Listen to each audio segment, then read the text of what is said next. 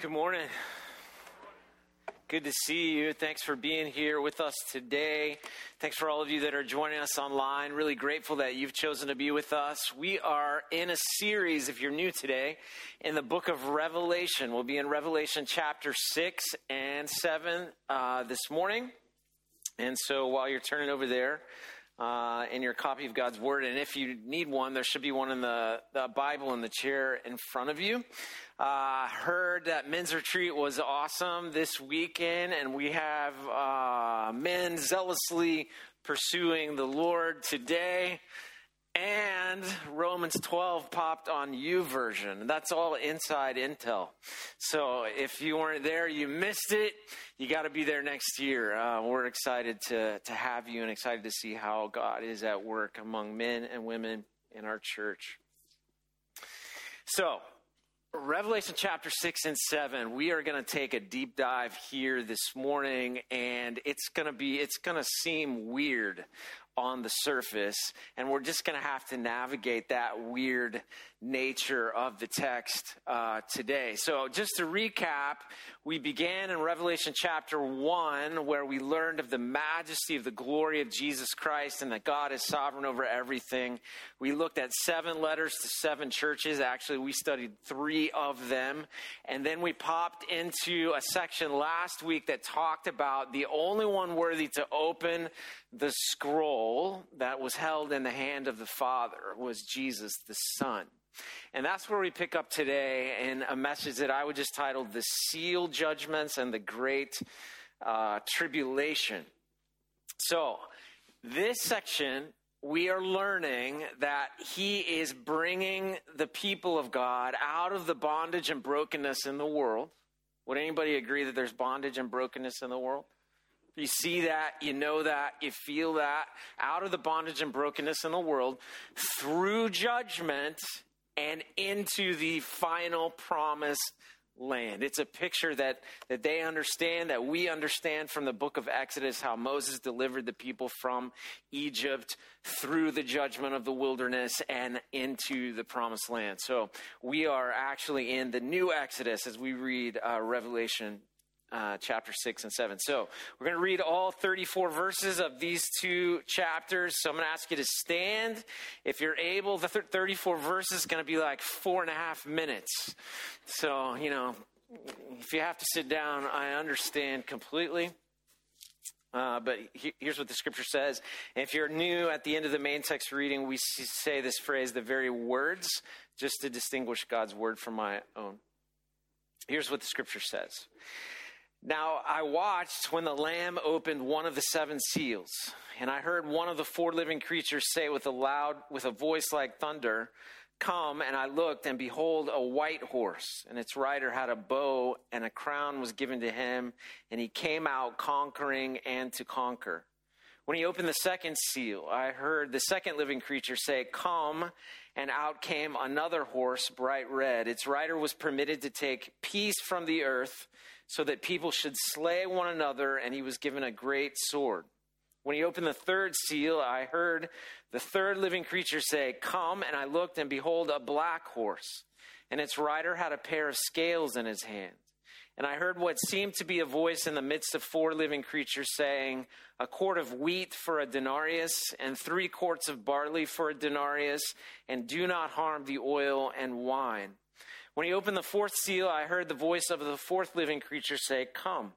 And I looked, and behold, a pale horse, and its rider's name was Death, and Hades followed him. And they were given authority over a quarter of the earth to kill with sword, and with famine, and with pestilence, and by wild beasts of the earth. When he opened the fifth seal, I saw under the altar the souls of those who had been slain for the word of God and for the witness they had borne. They cried out with a loud voice, O sovereign Lord, holy and true, how long before you will judge and avenge our blood on those who dwell on the earth? Then they were each given a white robe and to- told to rest a little longer until the number of their fellow servants and their brothers should be complete, who were to be killed as they themselves had been. When he opened the sixth seal, I looked, and behold, there was a great earthquake, and the sun became black as sackcloth The full moon became like blood, and the stars of the sky fell to the earth. As the fig tree sheds its winter fruit and when shaken by a gale. The sky vanished the, like a scroll that is being rolled up, and every mountain and island was removed from its place.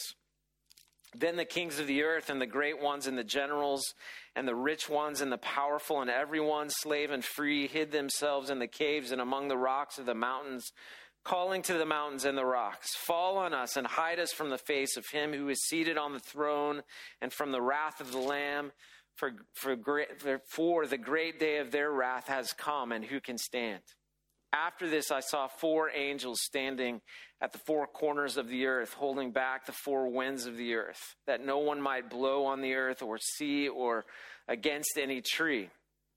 Then I saw another angel ascending from the rising of the sun with the seal of the living God. He called with a loud voice to the four angels who had been given power to harm the earth and sea, saying, Do not harm the earth or the sea or the trees until we have sealed the servants of our God on their foreheads. And I heard the number of the sealed 144,000 sealed from every tribe of the sons of Israel. 12,000 from the tribe of Judah were sealed, 12,000 from the tribe of Reuben, 12,000 from the tribe of Gad, 12,000 from the tribe of Asher, 12,000 from the tribe of Naphtali, 12,000 from the tribe of Manasseh, 12,000 from the tribe of Simeon, 12,000 from the tribe of Levi, 12,000 from the tribe of Issachar, 12,000 from the tribe of Zebulun, 12,000 from the tribe of Joseph, 12,000 from the tribe of Benjamin were sealed. After this, I looked, and behold, a great multitude that no one could number from every nation, from all tribes and peoples and languages, standing before the throne and before the Lamb, clothed in white robes, with palm branches in their hands, and crying out with a loud voice Salvation belongs to our God who sits on the throne and to the Lamb. And all the angels were standing around the throne and, and around the elders and the four living creatures, and they fell on their faces before the throne and worshiped God, saying, Amen. Blessing and glory and wisdom and thanksgiving and honor and power and might be to our God forever and ever. Amen. Then one of the elders addressed me, saying, Who are these clothed in white robes, and from where have they come? I said to him, Sir, you know. And he said to me, These are the ones coming out of the great tribulation. They have washed their robes and made them white in the blood of the Lamb. Therefore, they are before the throne of God and serve him day and night in his temple, and he who sits on the throne will shelter them with his presence. They shall hunger no more, neither thirst any more. The sun shall not strike them, nor any scorching heat, for the Lamb in the midst of the throne will be their shepherd. He will, be he will guide them to springs of living water, and God will wipe away every tear from their eyes. Maybe may seated.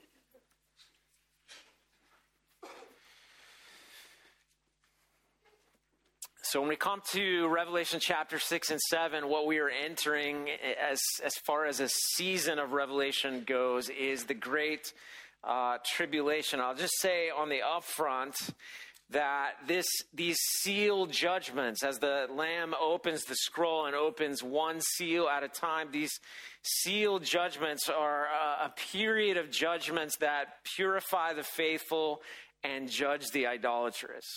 And so, in my view, and this will color the rest of uh, my interpretation of this text, but in my view, this is for the church and for the world.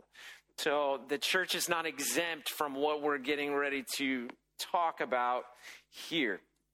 We're going to see seven seals, although we'll only look at six of them today. Four horsemen, 144,000 and a great multitude. How many of you heard Johnny Cash's voice in Revelation chapter 6 somewhere, right? The man when the man comes around, go go listen to that song after this. It is uh, it is a known section of scripture to some degree, but just maybe completely misunderstood and misused in so many different ways. And so let me just make uh, several observations as we move through this together. I want to begin by just saying that God is sovereign over the sealed judgments. He's sovereign over his people. He's sovereign over his over the nations. So everything that, that we're getting ready to look at and see the loving God who loves you with a steadfast love is sovereign over it. And we can trust him in it. Now, the first thing that we see clearly are the sealed judgments, and they are sort of sanctifying and judgmental all at the same time. And we come quickly to four horsemen of the apocalypse, uh, some people like to, to call them. I'll, I'll begin just uh, slowly working through them. It says, And I looked in verse 2, and I looked, and a white horse, and its rider had a bow, and a crown was given to him, and he came out conquering and to conquer. So the first horse, the rider on the white horse, comes with conquest. The question is, who is the rider on the white horse? And the answer is nebulous. Uh, in my opinion, we don't know. People want to make it Jesus really quickly because he's on a white horse, but if you begin to study, you might think, oh, it could be the Antichrist, and it could be the symbol of something else. It does not, for uh, uh all intents and purposes, matter who's on that white horse. It's that we have a rider on a white horse bringing with him conquest. And whatever the case, it is clear that God is sovereign over this. Secondly, we have a red horse. Look at verses 3 and 4. When he opened the second seal, I heard the second living creature say, Come, and out came another horse, bright red. Its rider was permitted to take peace from the earth so that people should slay one another, and he was given a great sword. So, this is the opening of the second seal, the entrance of the red horse and the rider. And this rider has the ability to bring conflict on the earth in such a way that it removes peace. And this is unique. It's not situational conflict uh, in pockets around the globe, but this is global conflict. This is the, the absence of shalom or the absence of peace globally. This is the uniqueness of what this red uh, horse and its rider brings. It is conflict rather than peace, and that becomes the norm globally. So when you see that kind of shift, it's, it's, uh, it's, it's showing us what is happening. Matthew chapter 24, verse 6, Jesus said uh, to his disciples, And you will hear of wars and rumors of wars. See that you are not alarmed, for this must take place, but the end is not yet. So this ties with, in my opinion, the red horse and this period of time where there is conflict globally rather than peace, and that is the norm. Uh, third, we get a black horse and a third seal. And you see this in Revelation chapter 6, verse 5 and 6. When he opened the third seal, I heard the third living creature say, Come, and I looked, and behold, a black horse, and its rider had a pair of scales in his hand. Now, the black horse uh, brings with it a decimated grain crop. If you, if you read on there, it says, And I heard what seemed to be a voice in the midst of the four living creatures saying, A quart of wheat for a denarius and three quarts of barley for a denarius, and do not harm the oil and the wine. So this black horse and its rider brings famine, it brings decimation of the grain crop. And what this causes is uh, inflation and economic upheaval. Now, this whole wheat and barley thing, wheat, if you, if you look at this in context, wheat is kind of the, the bread of the rich, and barley is for the poor. And what we're learning is that it doesn't matter if you're rich or poor, it takes a day's wage to acquire just enough bread for your family. And so uh, this, these are bad economic times. The fourth seal is a pale horse and rider. And the pale horse, it says its rider's name was Death, and Hades followed him. And they were given the authority over a quarter of the earth to kill with the sword and with famine and with pestilence and by wild beasts of the earth. So the fourth seal, the, the pale horse and its rider, brings with it death by sword, famine, pestilence, and wild animals. So as these four horsemen, come onto the scene under the sovereignty of God, each bringing sort of the judgment of, uh, of one seal or another. What we, what we begin with is conquest that moves into global conflict, decimated grain crops, causing global inflation and economic upheaval, and then finally a pale horse and rider that brings with it ultimately death, sword, eh, death by the sword, by famine, by pestilence, and by wild animals. Welcome to church, everyone. It's so uplifting. It is called the Great Tribulation for a reason, because this is uh, this is judgment. This is the earth being judged. Now, the fifth and sixth seals were what we come to next.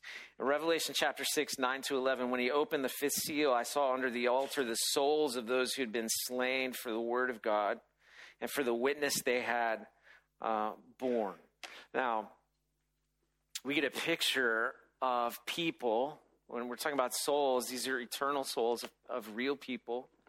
And these people have been slain, and it says they were specifically slain for the witness they had borne and for the word of God. So these people have died because they upheld the word of God and they bore testimony to Jesus and they died.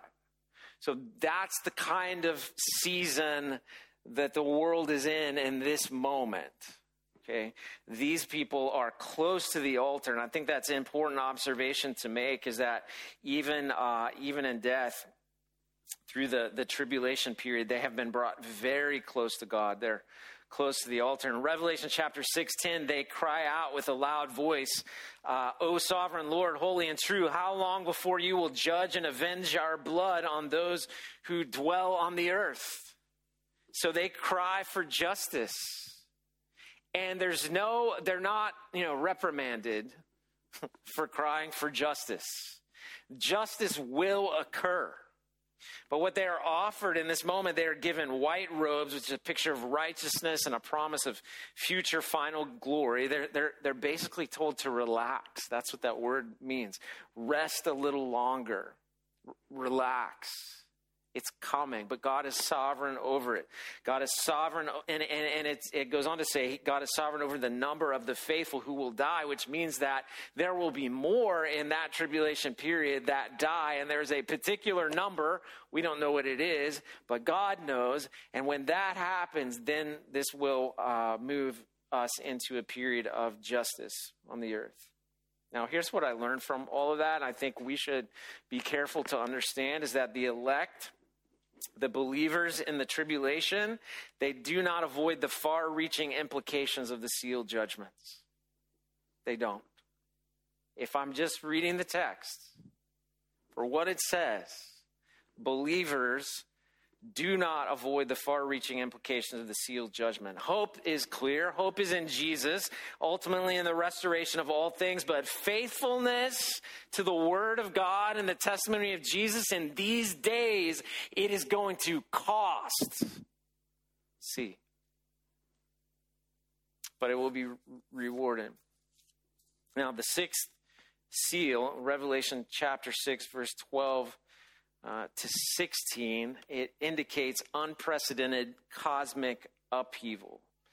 So, I mean, just look at it. Some of it we understand, and then some of it we're like, what is that? When he opened the sixth seal, I looked, and behold, there was a great earthquake, and the sun became black as sackcloth. The full moon became like blood, and the stars of the sky fell to the earth as the fig tree sheds its winter fruit and shaken by a gale. So apparently, in this in this time, there there is uh, um, darkness that befalls the sun and befalls the moon, and something like meteor showers, stars falling from the sky, I- increasing. The sky vanished like a scroll that is being rolled up, and every mountain and island was removed from its place. Now, all that I know that that is, is cosmic upheaval. I can't imagine the sky being rolled back like a scroll, although that's the language that's used here. It just in- indicates cosmic upheaval. This, in turn, this seal, it says in verse uh, 15 of chapter 6 the kings of the earth and the great ones and the generals and the rich and the powerful and everyone, slave and free, hid themselves in caves and among the rocks and the mountains. So, about the sixth seal, what we see is that it does not matter where you're located or who you are, how much money or power you have or don't have. Everybody, by the time we get to the sixth seal, everybody is on equal footing. Everybody is saying, Hide me in the caves from the wrath of the Lamb. You know, this is the sixth seal. There are two questions that are asked clearly in these chapters. And the first one is at the end of uh, the description of the sixth seal, verse 17 of chapter 6. It just says, Who can stand? Who can stand? I think is a really good question. Malachi chapter 3 verse 2 it says but who can endure the day of his coming and who can stand when he appears for he's like a refiner's fire and like fuller's soap like he is going to make it clean. Who can stand? And that's the question we come to in the, the, the sixth seal. Nobody on their own will be able to stand before the wrath of the Lamb. It will be the refiner's fire, as described in these four horsemen and these six uh, seals. Now, interestingly enough, as we move into chapter 7, the first seal that we see is not the seventh seal, but the seal of the living God for his people during the great tribulation. So we'll work through now chapter uh, 7. In chapter 7, it says, verse 1 After this, I saw four angels standing the four corners of the earth. If anybody's a flat earther, this is a euphemism. The earth is, is not flat, it's, it's been proven. Um, holding back the four winds of the earth, that no, no wind might blow on the earth or sea or against any tree. Then I saw another angel ascending from the rising of the sun, the seal of the living God with the seal of the living God, and he called with a loud voice to the four angels who had been given power to do harm to earth and sea, saying, Do not harm the earth or the sea or the trees until we have sealed the servants of our God on their foreheads. So the seal of the living God, for lack of a better terminology, is a program of protection during the tribulation. It's a program of protection during the tri- tribulation. Now, there's sort of two. Uh, group, well, let me read this Re- Revelation chapter 9, verse 4 um, later, and we, we will get to this next week. They were told not to harm the grass of the earth or any gr- green plant or any tree, but only those who do not have the seal of God on their foreheads. So there, there is a, a time coming in a later chapter where the people are protected who have this seal of God on their foreheads. This is a program of protection. Now, there are really two groups of people in chapter 7 that we have to take a look at. First, in, in Revelation chapter 7, 1 to 8, we get 144,000 of Israel sealed. Now, you could read for hours on the question who are the 144,000? But let me make this one simple observation. If you were a first or second century Christian, Jewish, probably background, many of you, and you heard this message or read this scroll, you would determine in the first or second century that these are Jews. You would look at this and say, These are, are, are Jews, because it lists them as 144,000 sealed from every tribe of the sons of Israel. They're not Goyim. They're not, they're not goy. They're not, you know, um, non Jews, Gentiles. They're, they're Jews from, from the sons of Israel. That's what they'd say. And, and it lists every tribe. Now, interestingly enough, and for another time, it does not list the tribe of Dan and, and instead gives us the tribe of Joseph, which usually encompasses Manasseh and Ephraim, and it separates out um, uh, Manasseh? Yeah, Manasseh from that. So we have the tribe of Dan missing. That's important. it's a, no, a whole, whole other sermon. It just has to do with idolatry. Just, just idolatry, pure idolatry. Right? Go to Israel. I'll, I'll, I'll show you. Here's the thing 144,000 sealed. I believe that these are the Jews redeemed during the Great Tribulation. Romans chapter 9, 10, and 11 talks about how we have the important uh, understanding as Christians to understand that we are wild olive shoots grafted into this olive, this cultivated olive tree that are the sons of Israel. And Paul says, look, it's so much easier from these, for these branches that have been broken off of this wild, uh, this cultivated olive tree. So easy for God to just graft them right back in. I believe this 144,000, these are Jews redeemed during the tribulation. They come to God through Jesus. They're redeemed by the blood of the Lamb during the tribulation. 144,000 Jews sealed with uh, the seal of the living God.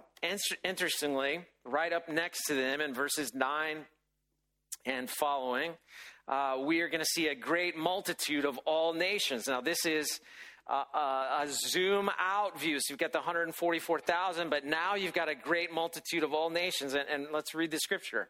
Verse 9 After this I looked, and behold, a great multitude that no one could number from every nation. So these are Goyim. These are the Goy. These are not the Jews. But these are the, these are the peoples from every nation, from all tribes and peoples and languages, standing before the throne and before the Lamb. They are clothed in white robes, with palm branches in their hands, crying out with a loud voice, Hoshana, salvation belongs to our God who sits on the throne and to the Lamb. Now, this is a clear echo of Luke chapter 19, 28 to 41, when Jesus rides into Jerusalem on an unridden colt on the day we call the triumphal entry. People are standing there. You go back and read that passage. They're standing there. They're crying out salvation. They have palm branches in their hand, laying uh, uh, uh, cloaks before Jesus as he rides into to Jerusalem. Jesus wept then. Now Jesus is restoring all things. This great multitude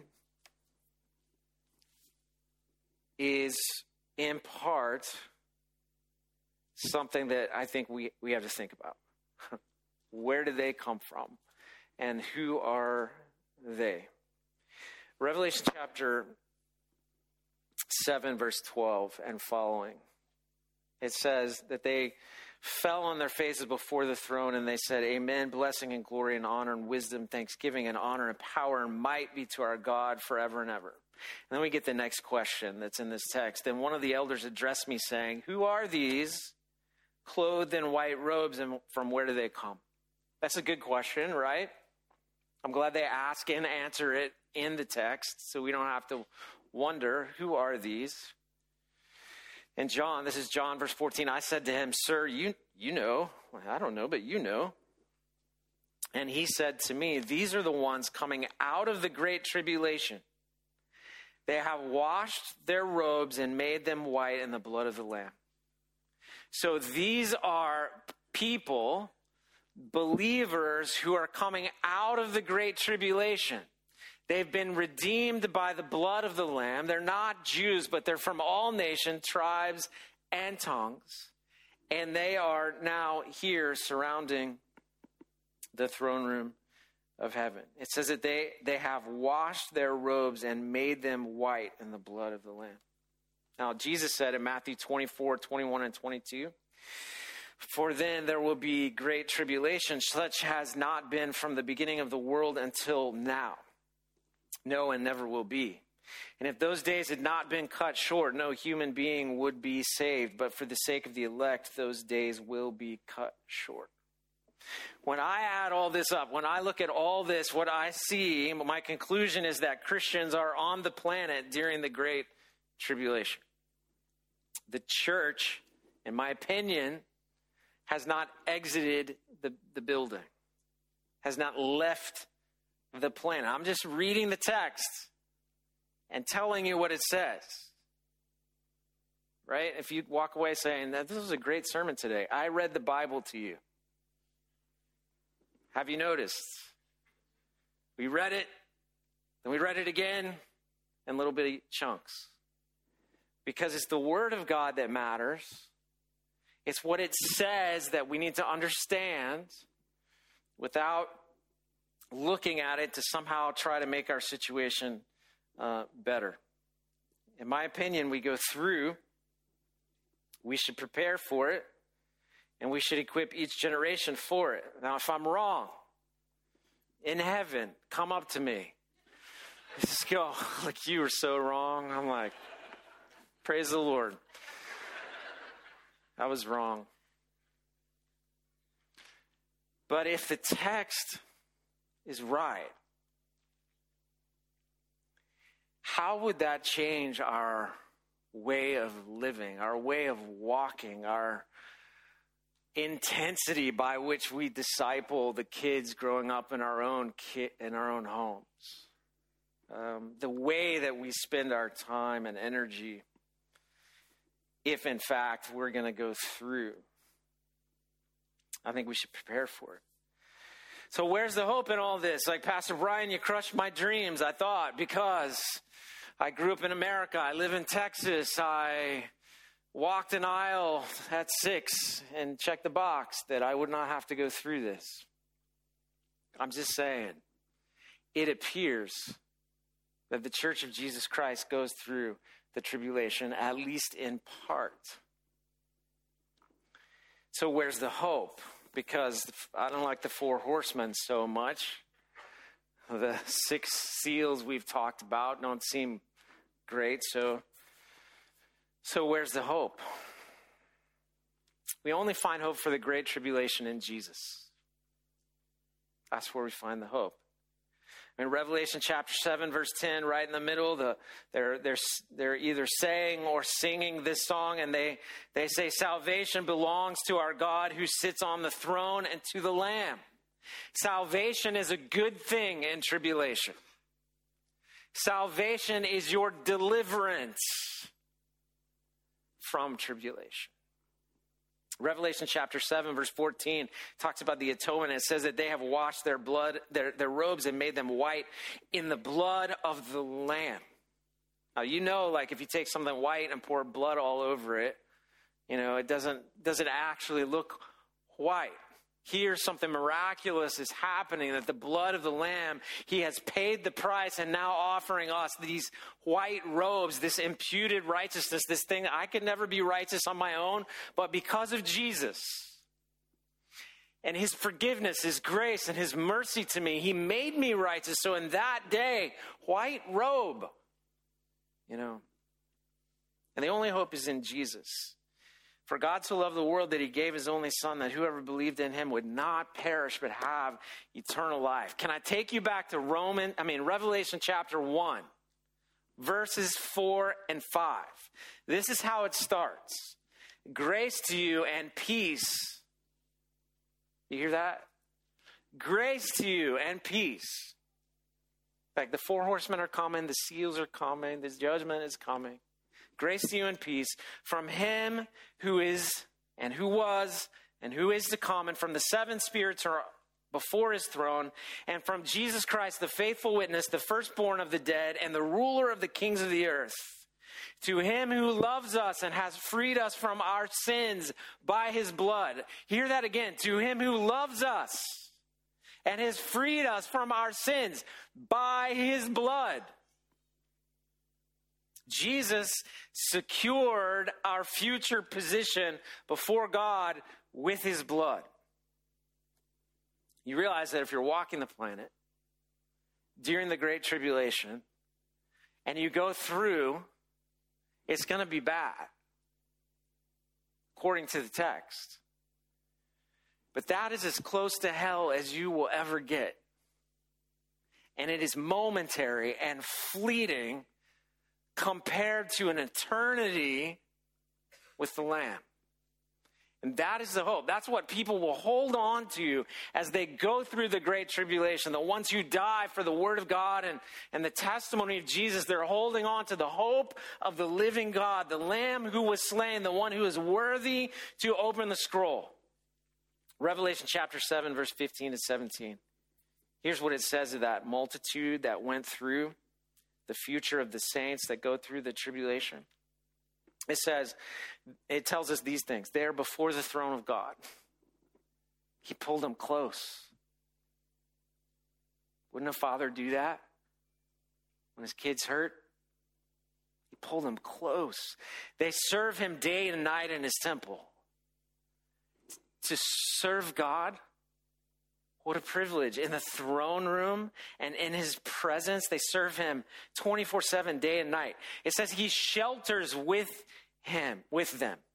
It's like he set up a tent this is the language of the, the, the, scripture. He set up a tent and stayed with them. Now, this again all, all, all harkens back to all back all the way back to the Old Testament and the tabernacle, and then the temple, and then the Holy Spirit. I will be with them. I will be their God, and they will be with my people. It says they have no more hunger or thirst. This for people that have been going through uh, the worst famine ever. No more scorching sun or heat. It says the Lamb will be their shepherd. Read Psalm 23 today. Read John 10 today. Jesus will shepherd them. The Lamb will guide them to springs of living water. If anyone thirsts, let him come to me and drink. This is what Jesus said in John chapter 7 said it to the woman at the well. If you knew what kind of water I offered you, you would take it and drink it. You'd never thirst again. He will guide them to springs of living water. Their thirst spiritually will be quenched forever, and God will wipe away every tear from their eyes. This is the restoration of all things, people. This is the great hope. But I think that He brings us out of the bondage and brokenness of the world through judgment and into promise. That's what I see when I read the text. How do you respond to that? Level one, you have to think about who Jesus is and what he means. You have to think about your own life, not religiously, but relationally. Like, do I know Jesus? Does he know me? Are we walking together? Have I been forgiven by the blood of the Lamb? The scripture says if you confess with your mouth that Jesus is Lord, believe in your heart that God raised him from the dead, you will be saved. Saved from what? Most people like to say hell. It's actually the wrath of God there. And this is what we're seeing beginning here in Revelation chapter 6 and 7. You need to deal with Jesus. Maybe you just need to humble yourself and ask Him for forgiveness. Ask Him to come into your life and be Lord of your life, save your soul, and begin to walk with Him. Uh, some of us, we have been saved. We know it, but we don't walk with Him because we don't look at this, Revelation chapter 6 and 7. We're just banking on the Willy Wonka kind of golden ticket to heaven. And we forget in this life, you will have trouble, Jesus said. And if you so live in this time period, Revelation chapter 6 and 7, you will have great trouble. So walk with him. He will guide you by streams of living water. He will shepherd you to green pastures. Maybe you just need to we need to walk with them. The last thing I would say is this is that like we need to parent and grandparent our kids and grandkids like they will go through the great tribulation. How would that change things?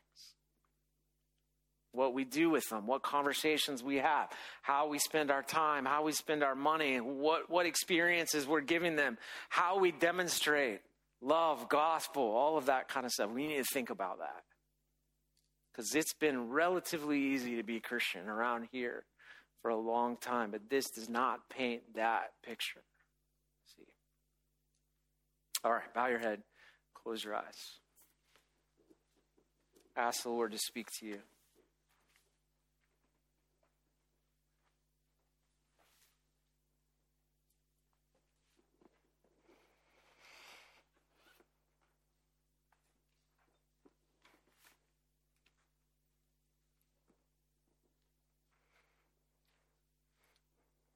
Blessed are you, O Lord, our God, sovereign King of the universe. You're the Alpha and the Omega, the beginning and the end. You show us how it will end. You answer questions for us clearly in the text. Jesus, you're worthy, and we trust you. Forgive us of our sin, cleanse us of all unrighteousness. Help us to walk with you, to hear you, and to obey you. No matter our circumstance, our suffering, our situation, our tribulation, help us to hear you and obey you. May we be so faithful as to be the kinds of people that would die for the word of God and the testimony of Jesus. But even more so, help us to live now for the word of God and the testimony of Jesus. I pray for all those who have heard this message today and read the scriptures. I pray that you would make it clear to them who you are, Jesus. Would you save souls today? Woo people by your Spirit, convict them of their sin, and let them run to you for forgiveness and grace and mercy, love. Wake up your church. Show favor to every home. Give parents and grandparents understanding, burden, responsibility to, to disciple in a way that prepares. We love you, sovereign Lord. Thank you for your steadfast love. We bless your name in Jesus' name.